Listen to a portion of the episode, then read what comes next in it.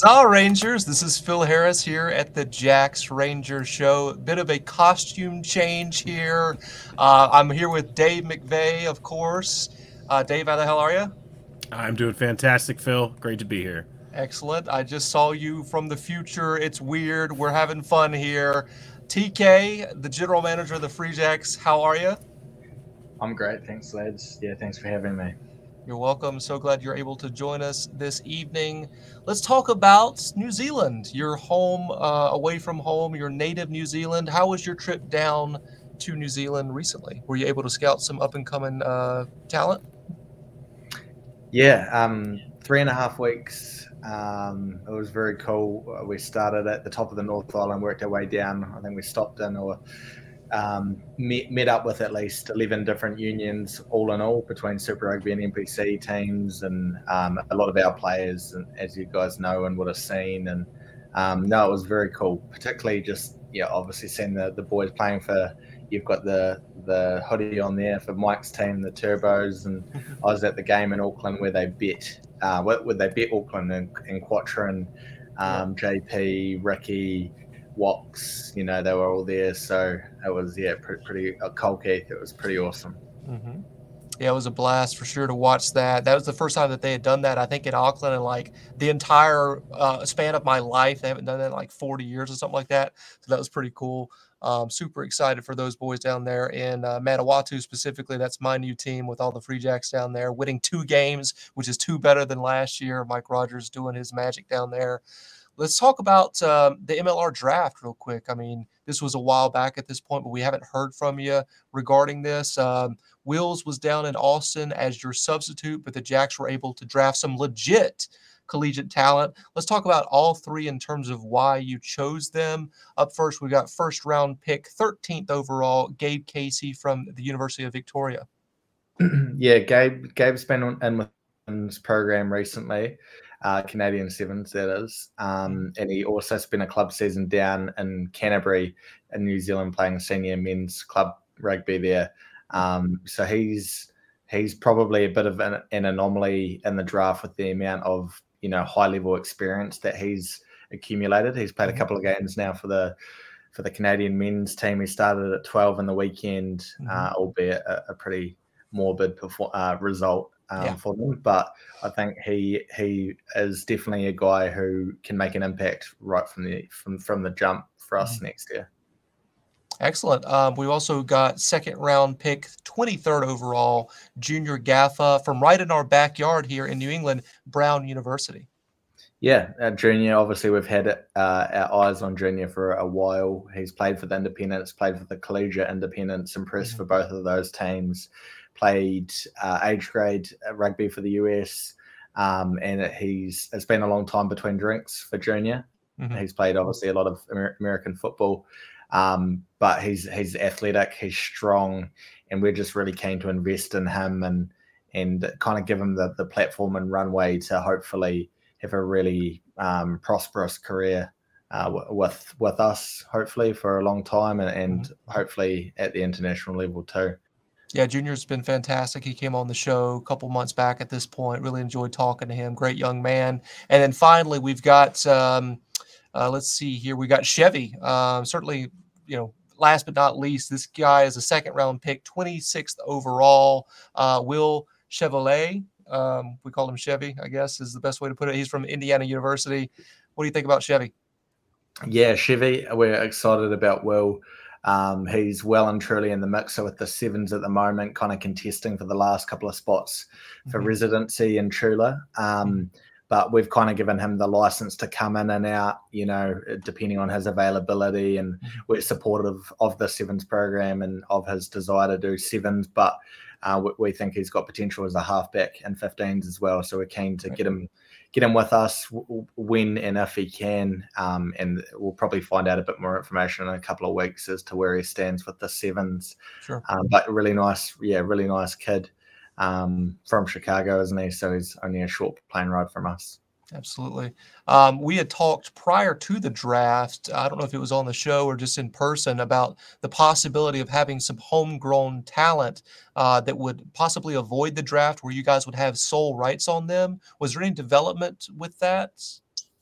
Yeah, so we found out a bit more about that this year because we were weighing up with some of the like Matt Antosev was one um, who went to LA, mm-hmm. Who was drafted by LA and went to Dartmouth. Um, he, he trained for us um, in that like our, we have quite a well-rounded uh, annual um, I guess, periodization and series of fixtures and competitive playing and training opportunities for our players in the sort of A side under 23 level. Yep. Um, and Matt had been involved in an, a lot of that. Um, but what you need to declare them as homegrown before and contract them before the championship game. Okay. This year we had so much going on before the championship game right. that it kind of probably, um, I probably slid it slip a little bit, to be honest. Okay. Um, so yeah, now we know and what we've got to do if go. we want to list players as homegrown, and it's yeah. just it's quite a big decision to make in the heat of the moment, you know, particularly mm-hmm. if you're playing at that period of time. So absolutely, um, we didn't feel like we could do it in time this year, but um, yeah, we got junior all the same. So very good. Yeah, excellent to get Junior, a, great rugby player in his own right, uh, to stay home here in New England uh, by drafting him. We've talked about this previously, but for those that may not have, you know, heard this question or maybe missed this last time that we talked about it with in regards to the draft, do you draft based on talent available still on the board or team need? Um, good, really good question. Uh, generally, for us, like we do rank them and sort of. Um, in our rankings, one through say 42, mm-hmm. um, and sometimes beyond that. Um, and typically, we would weight that towards our needs, you know, our positional needs and sort of what we're looking for. But sometimes you would draft a player because they're the best available option, like Will yeah. Chevalier would probably be a good example of that. We felt like he was the best option at the time. Mm-hmm. Uh, Gabe Casey as well, the best option at the time. Um, so uh, yeah, I think it's probably a little bit of both, to be honest. Yeah, absolutely.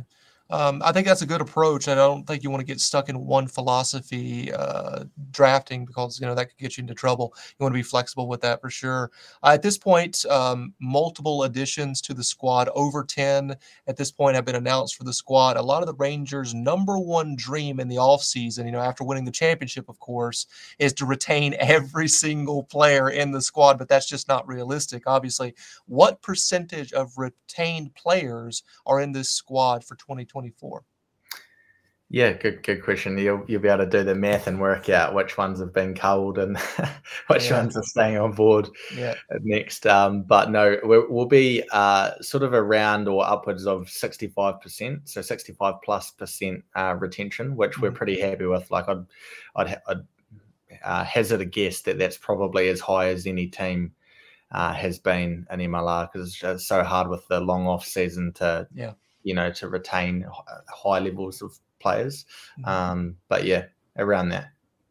I mean, it's not terrible, right? I mean, obviously 100 is the, the goal, but uh, you know, you know, maybe next year 80, 70, something like that, you know, would be good because we, we just love these guys. Obviously, as fans, we fall in love with each one of these guys and we want them to stay here, but that's not always the best opportunity for them. It's kind of a bittersweet thing that we all have to deal with at the moment with MLR. Let's talk about some new additions to the squad. One of the, these guys I'm just over the moon with because, uh, you, you know, you're a fan of the show. You're our fifth outrider. I know that you have heard me say that I really wanted last year for us to pick up Kyle Bailey. And lo and behold, you know, he is the guy that we get um, because you know Josh Larson went down last year, and I was like, man, Kyle Bailey's just out there.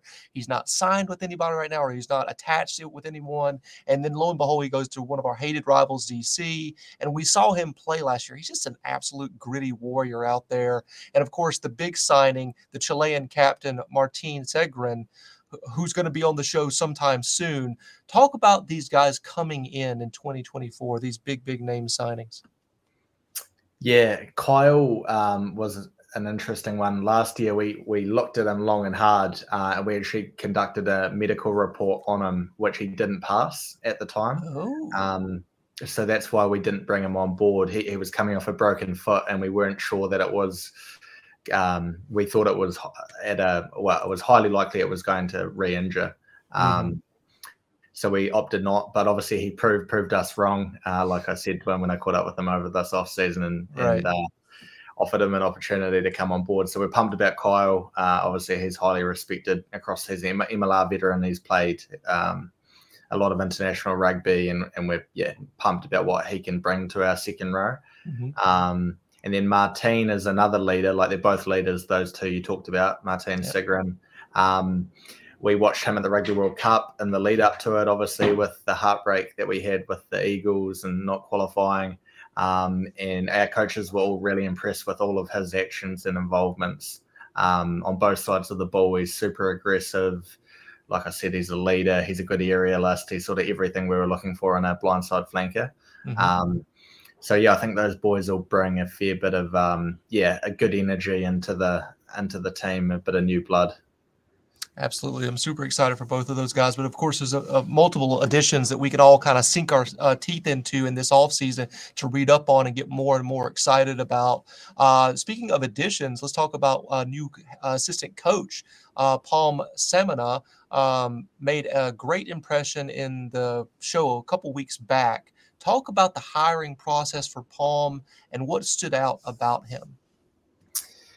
Yeah, so Pom, um, as you guys uh, know, as you well know, he, he's a good friend of Ryan Martin's. Uh, mm-hmm. Uh, Ryan's been pushing him for a, for a long time, and we've been in discussion from with him for a long time as well. And he's obviously been contracted with the Rebels at Super Rugby level, which is you know a really, really a great position that he's been in as defence coach essentially the past year. Um, he, he essentially had that portfolio um, to himself, which is cool. Um, he is multi-talented. He can look after forwards, set piece, um, D. He's a as you got into. He's a he's a um, combat uh, expert as well. Mm-hmm. Um, but I think most importantly, he he's also got those soft skills and ability to connect with players, and he really places a lot of time and effort into into those areas. So we're really pumped about about Palmer. I think he's a great fit for us in our group. Um, with losing Mike, I think he replaces um, some of the things that we'll lose with losing Mike too. So, right. um, yeah, I think he'll be a great a great addition. Yeah, when we were listening to him, I was just kind of nodding my head as he was talking about his coaching style, and it really made me think of um, Mike Rogers uh, in the in the way he approaches things. So that, that's pretty exciting to get a guy come in here that um, that kind of has the same philosophy um, as Mike in, those senses, so that it's kind of like a seamless transition.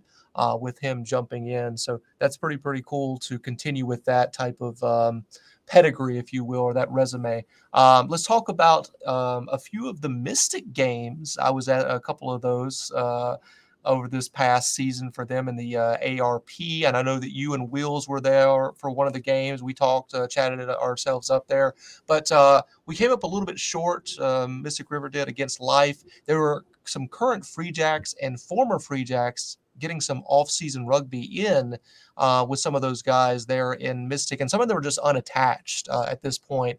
Uh, do you think we could see some of these Mystic River players on the Independents or even the Free Jacks roster in 2024?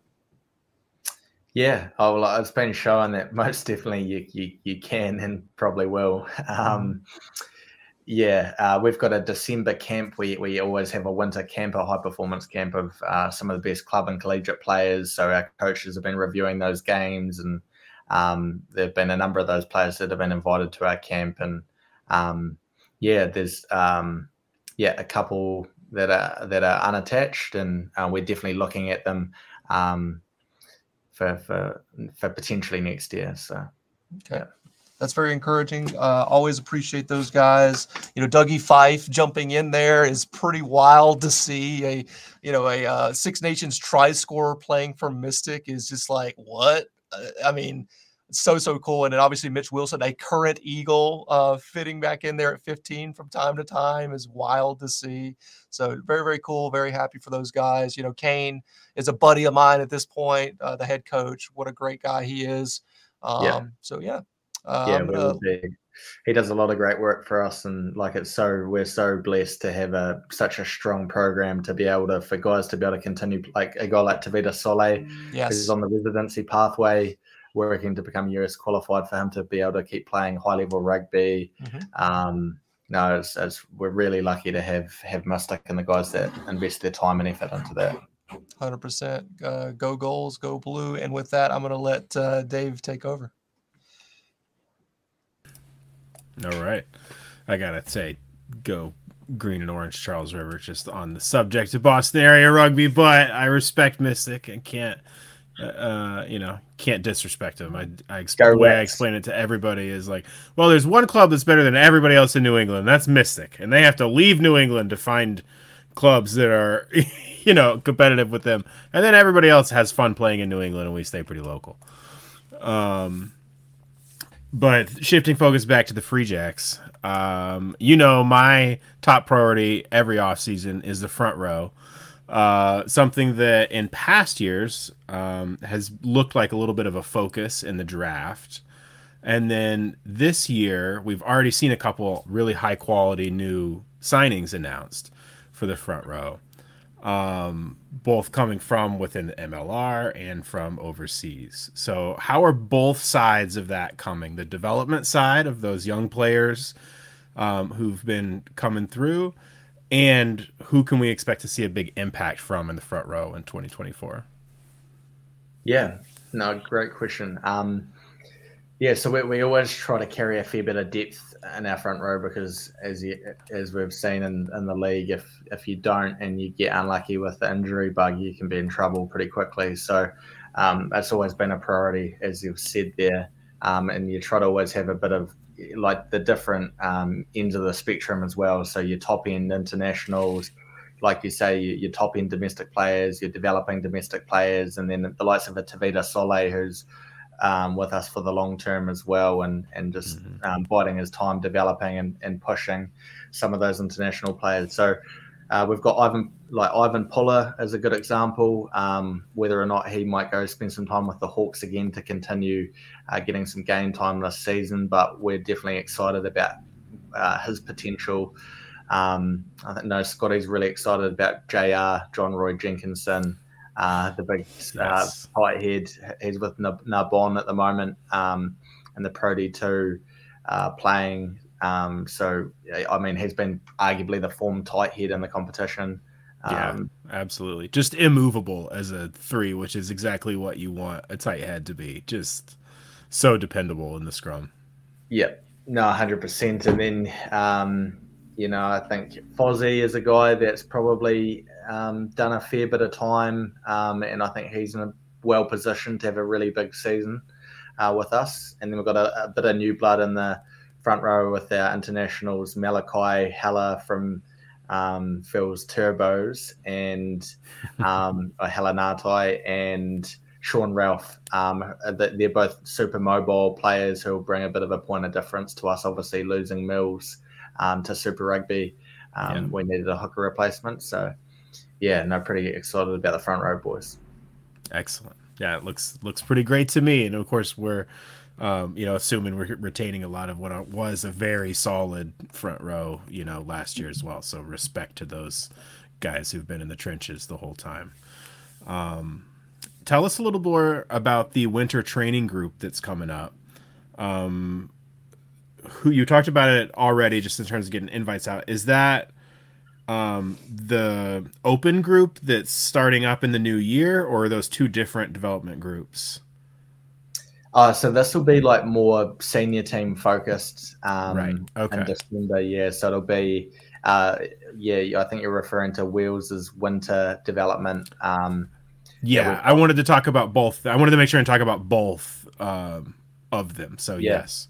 Yeah, awesome. No, for sure. I like. I think Wheels has been doing awesome work around the clock. Um, with um, like, I mean, it's the probably the most built out, um, you know, academy quasi academy system in the league, and um, I think for us to be able to, we're, we're partnering with the Y and expanding that partnership with the local YMCA. They've got an awesome turf space just down the road from us, so we've got access to that on Sundays, and we're able to run a program for um, under 18 and is it 18 and 16? I'd have to double check.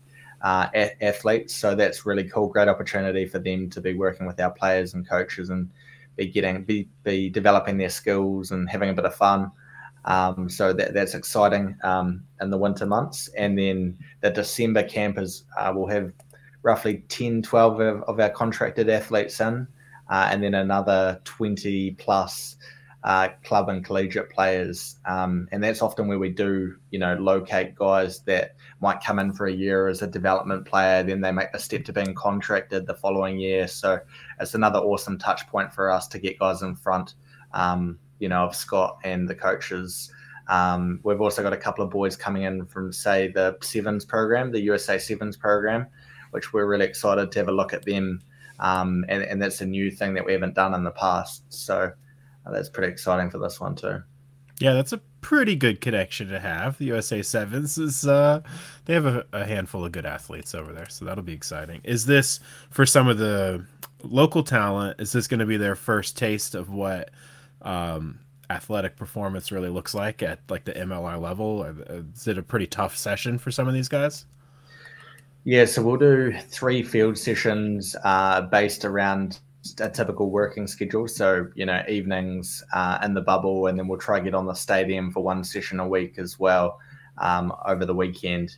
And then we've got our four gym sessions uh, with George Petrakos. So, those that can make it will certainly get a pretty eye-opening experience as to what to expect once they yeah get welcomed into our program. That's fantastic. That's about when I washed out of uh, football in Georgia down south. I was like, in high school and saw that. It's like, guys, this is not. I want to run around on a field. I don't want to be in a basement moving yeah. iron. I know I lose a lot of credibility with the uh, tough guys who listen when I say that, but that's the honest truth.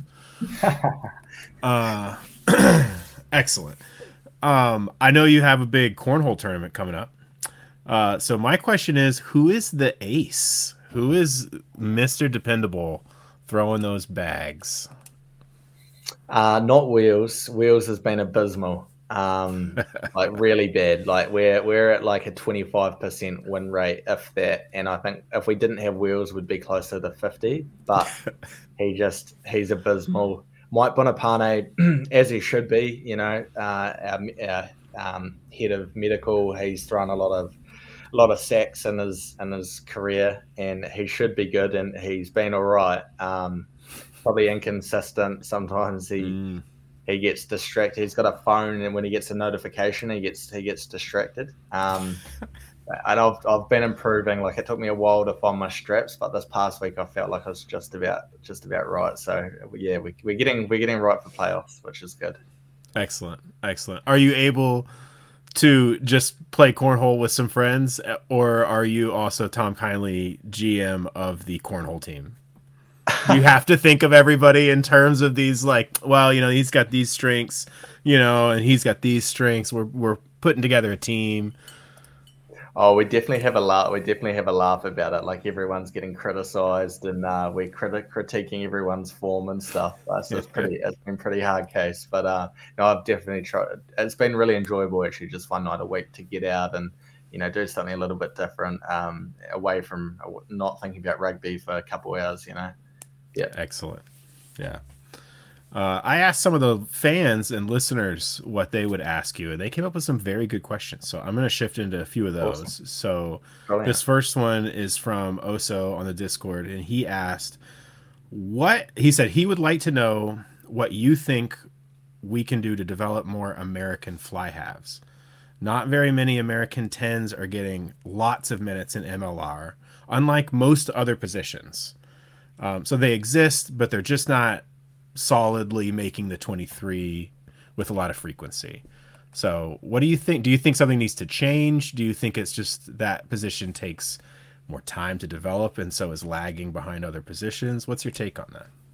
Yeah, yeah, good question. Um, and I know USA Rugby's played around with some stuff like that, a fly half clinic. I know they had Tig Leader that was driving that. They had remote sessions with up and coming fly halves. But you, I think you're right, Dave. I think it's just time in the saddle.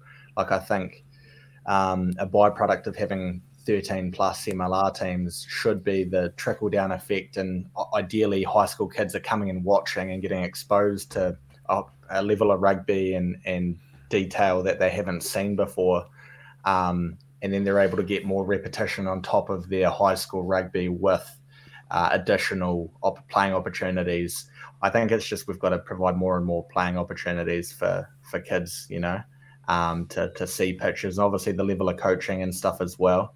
Um, we need to try to like I know that's going to be something that we push this um, cycle here is our coach development piece, which we've done bits and pieces of in the past, but we need to put something far more uh, concrete in place uh, to make sure that we're able to you know disperse information to as many coaches as possible to get it to as many kids as possible and improve the the coaches um, abilities too. So yeah it's probably a, a long-winded answer but something like that. No it's good. I think it is kind of a complicated it's proven to be a complicated problem to solve. So yeah. clearly the you know whatever answer to the question is going to need to be uh you know, yeah, well, there aren't many out there. It's like AJ McGinty. We've got Luke Carty. They're both Irish. Um, Harrison yeah. Boyle's US qualified. Uh, yeah. You know, there, there aren't too yeah. many that are out and out American. Eh? Yeah, I saw somebody asking about Harrison on so on social media. I don't remember where the other day, but it was on the topic of like American fly halves. They're like, "Where's Where's Harrison Boyle? Where's he at? Like, we need these guys." Um, next question, also from Oso: If you could delete one law, just remove it from rugby, what would it be? Delete one law uh, uh, was law. Yeah, yeah, yeah. uh, yeah. Good, good question. good question. I was watching, thinking the other day that um, uh, someone had a good one. Uh, let's throw it, let's it back to you. Give me a bit more time to think, Dave. What would your yeah. what would your law be? Uh, what would mine be? Um, you know what drives me crazy is guy Kyle Bailey is actually incredibly good at this. When people are trapped in the maul and because they're bound in by other people, they can just like freely wheel around and flail and reach for the ball. And it mm. often I find it often like kills what was going to be like a productive maul that would have produced positive play even if it wasn't going forward. And I would I would delete that. I would be I would be more strict about calling that changing your binding. That's how I would adjust things, which might be wrong, but that's my bugbear. Yeah. Nice.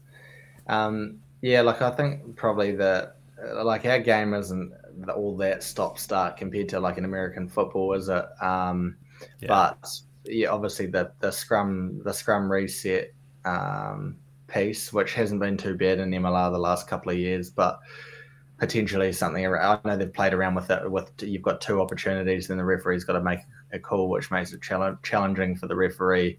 And um, but you know maybe something around that. Yeah, definitely. Um, on the same topic, what do you think about the bunker system from the previous World Cup? Incorrectly disallowed tries aside, we won't we won't address those. But uh, the in general, being able to go to yellow and then a, a rev, off-field review and the use of the bunker. Do you think that was effective or something to move on from? Yeah, like there's a lot of conversation around around it, wasn't there? Like I don't. It's interesting. I think there's a lot of negative comments, but the um, the outcomes for the most part were pretty accurate. I felt like, but I think the big yeah. issue was potentially that they were just going to it so often and losing losing faith in the referee, and the referee is losing sort of power and decision making ability, which I think is maybe the big thing. So maybe I know someone had had a good suggestion that maybe it's only when the the referee calls for it, you know. Yeah. Um, but yeah, I think the yellow red card thing probably makes sense. But then obviously there's going to be no red cards because the referee is just going to go yellow and see if it gets upgraded, so he doesn't have to make a wrong decision. Right yeah, you save the. I guess you get to save the reds for the really obvious, the stuff yeah. that doesn't happen much anymore, right? The the oh, genuine punch. That's those. That's still an easy red, but everything else you're just gonna go. Yeah, you know what? Why don't you, with all the screens and the cameras, decide if this is yellow or red? Um, from John, does your recruitment process stay the same or change? as your goals might shift from season to season. So, like this season, we're coming out of a championship, for example. Um, does that alter your process at all? Yeah, um, I think over time we're trying to weight our our player group uh, towards more um, American and Canadian qualified players. So we had 12 foreign spots. It's no secret that we had 12 foreign spots this past year. This year we've only got 10, which I think is uh, at this stage we've only got 10, I should say, which mm-hmm. is which is a healthy thing. Phil's laughing. We don't have it. We don't have praise on the way yet, Phil. But um, yeah, which I think is a healthy thing, right? Like, and I think everyone wants to head in that direction. Um, we just need to be doing the work um, from the ground up so that we actually have quality players to fill those voids when they when they come up um, and and or are working players through our system. Um, but aside from that, like our recruitment model has been pretty, I think, consistent from from the get go, where we're we've been looking for players that are really motivated to um, to develop and aspirational, and and typically maybe on the younger side for a lot of our players um, compared to some of the other teams, and um, that's often sort of correlate or, or culminated rather in really tight knit groups, um, which is really important to us as a team. So, yeah, I think we'll, we'll you know, we're going to keep the status quo there for the time being. Excellent. Um, this one is from Chris, and he asks Has there been any internal word on raising the salary cap? And if so, do you feel that the uh, how do you feel about the transparency between the league and fans around the issue of player salary? I don't know issue, but around like player salary.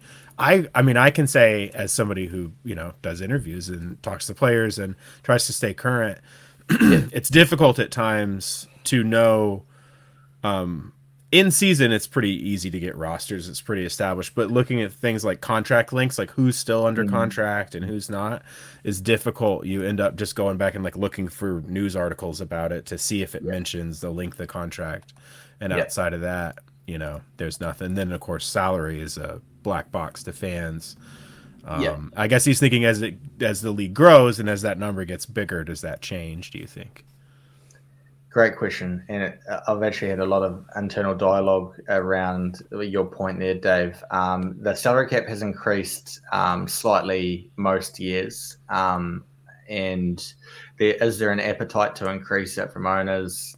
Uh, do they want to? 100%. They want to pay players every dollar they can, but I think with the rate that most teams are losing money, it's not realistic that there's going to be big increases. Um, in the near future is probably the, the correct answer. Um, mm. And then in regard to like contract length and stuff, um, we, have had internal discussions around that and, and, whether it's even worth sharing that information. Like in a lot of occasions, we might sign a foreign player for three years, but there's a chance they may not come back because they might get a Super Rugby contract or they might just mm. get homesick.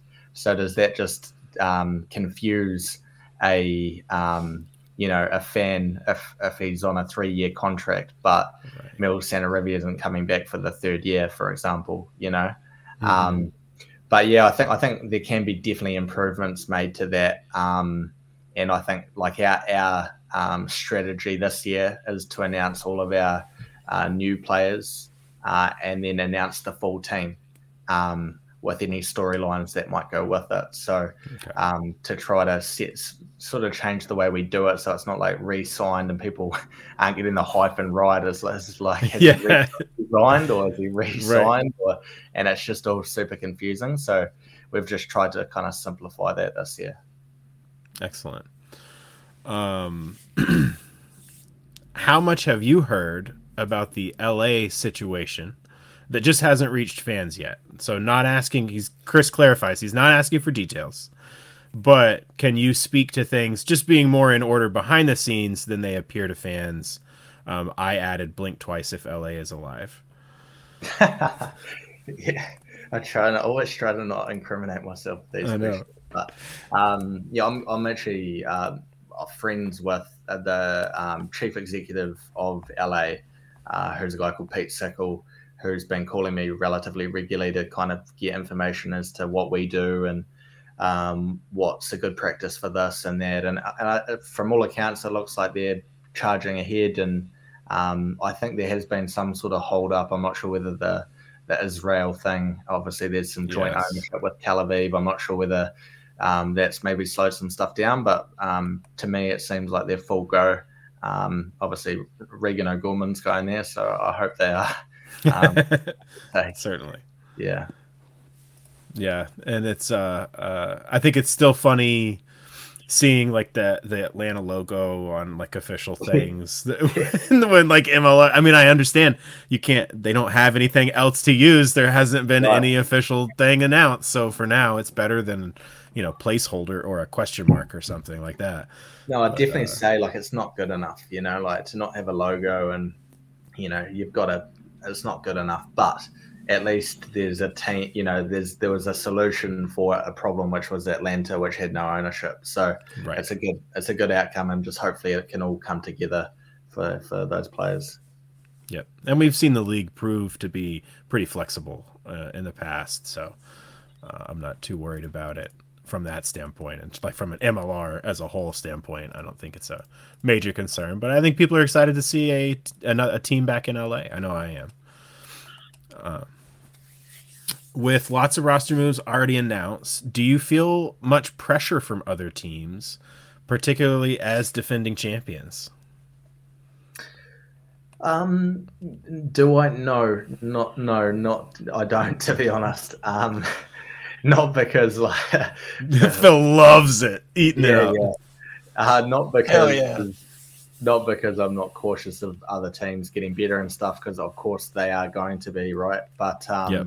Because we've got so much to do to continue to get better as an organization, and so much infrastructure and and so many systems that we need to improve that are so time consuming. Like this off season's been the first time that we haven't been moving facility, so it's allowed us to to explore some new partnerships, which are going to be great for our players and do some stuff that we haven't done in the past um, or haven't had the time to do in the past.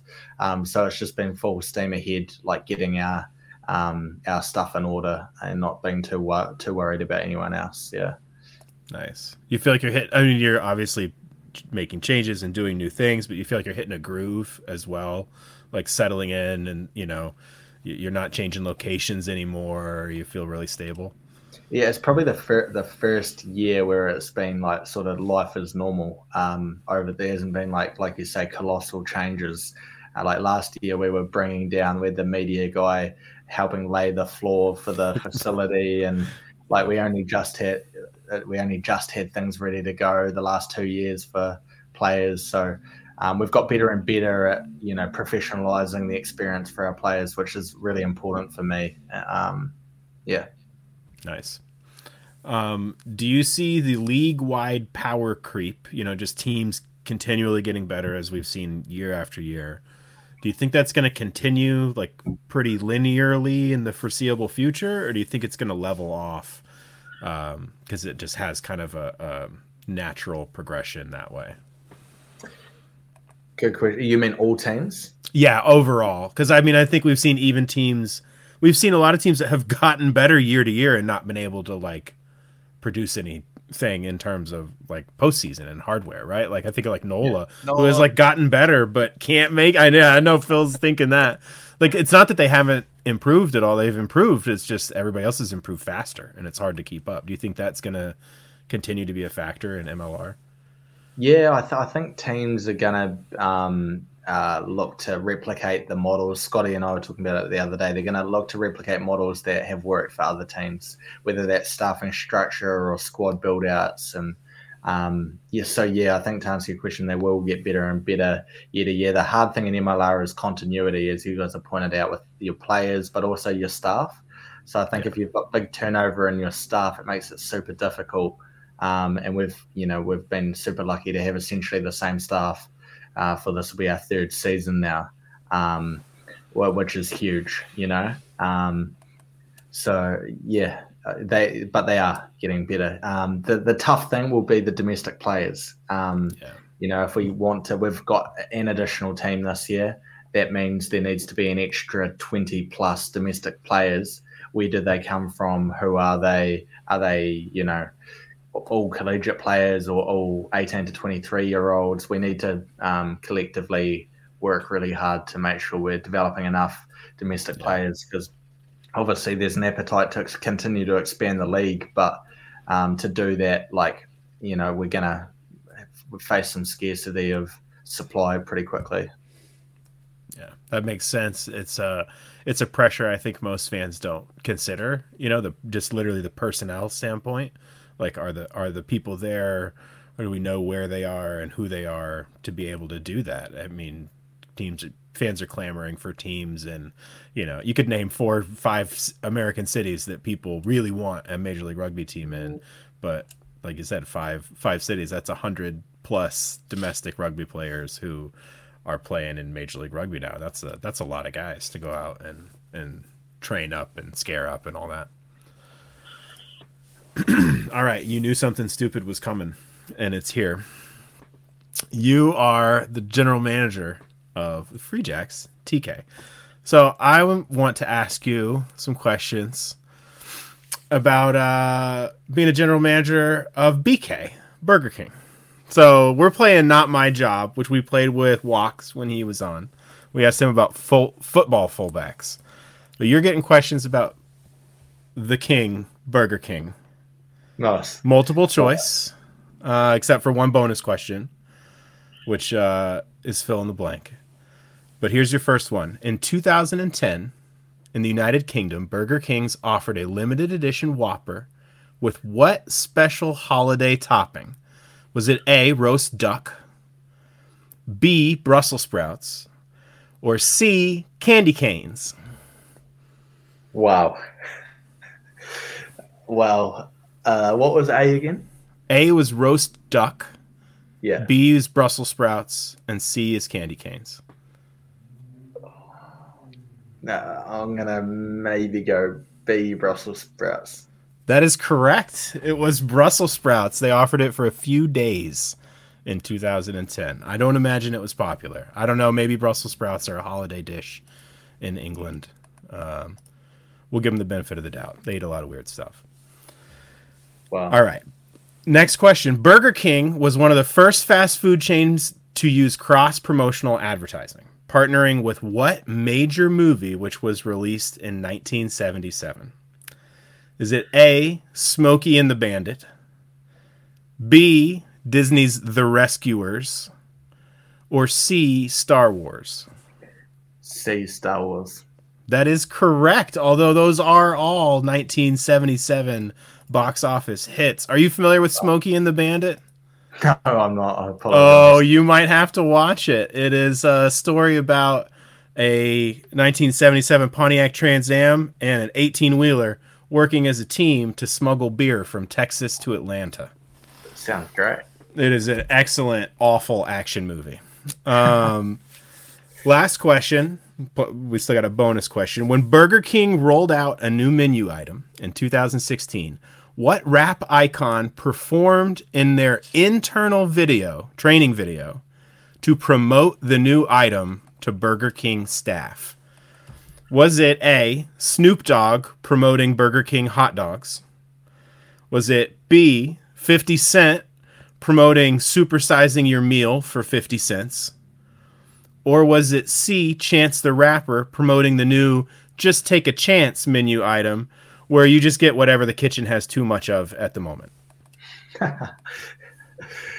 uh, I mean, logic would tell me it maybe it might be A because there's been a B and then a C, but then I don't know if you'd do that. I think it could be.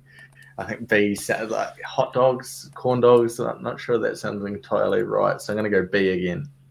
B again. No, it was Snoop Dogg promoting hot dogs. Oh, wow. Burger King briefly had hot dogs, and you can go on YouTube and search Snoop Dogg Burger King, and you will find the internal training video, which has it's like two minutes long it doesn't tell you anything about the hot dogs. It's just Snoop Dogg hyping hot dogs in a Burger King while people like look on with a weird look. It's pretty well produced. All right, your bonus point question. You got two out of three right, which is good enough to win. I don't know what you win, but you won. But for a bonus point, can you tell us what name Burger King goes by in Australia? Oh, um, um, Is it like no? Oh, I'm gonna know it when you tell me. But is it like the crown or something no, like that? I can no. give you a clue. Okay. It is. It somehow ties in to your occupation? Uh, Hungry Jacks. It is Hungry Jacks. That is correct. Nice. Well done. Well done. Yeah, they go by Hungry Jacks in Australia. Same logo, just instead of Burger King, it says Hungry Jacks. It's weird. Australians, weird. Uh, very weird. Very weird. I I tried when researching and I tried to figure out if Hungry Jacks was also in New Zealand, and it didn't look like it was because I couldn't get any like results. So I thought I was pretty safe. Otherwise, that would have been a, a real easy question, I think. Um, that's it for me. Thank you for your patience. Uh, talking Free Jacks, talking Burger King. It's always a great time, TK. Um, I'll give it back to Phil, but it's been good talking to you. No, good man. Thanks, Dave. Appreciate it.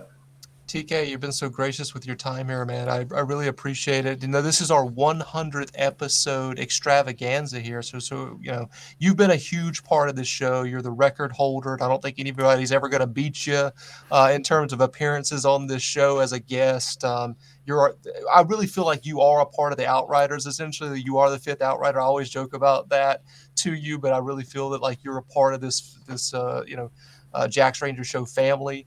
Um, so I just wanted to allow you to speak directly to the Rangers, the hardcore listeners of the show, and the hardcore fans of the Free Jacks. What do you have to say to them? Yeah, no. Well, first, congratulations. A hundred episodes is no mean feat. It's a huge amount of time and effort that uh, all of you have, have committed. But obviously, um, especially you, Phil. So a massive thank you. Um, I really enjoy uh, your quick wit and your your your uh, your sharp tongue, Phil, and then your um, rugby brain and acumen. Uh, Dave is, is excellent. Um, Bozo's uh, humor, like it's it's honestly really enjoyable to listen to. My Thank wife uh, gets driven mad because I often have it just playing while I'm folding the, you know, folding the laundry, and she's like, "Do you really? Are you really like? Do you not listen to enough rugby?" Uh, but like for, for me and for us, like it really really makes it worthwhile, like to continue to do this um, and and pour the time and effort and into what we love to do, um, because we know that it's appreciated and you know people really want us to succeed and um, they really want this team to do well, and you know that's super. And when, when it does go well, and or when they can see good things, then that's so awesome to you know see it put smiles on people's faces, and, and that's what you guys do too with with the show. So yeah, hundred episodes is is ama- like amazing. You've got you got sponsors on board. Like who would have thought it's it's all guys. I still remember when you gave me the sticker and I didn't know who you were sitting in the um, oh yeah yep. table with Ryan Martin. That's right. Um, yep.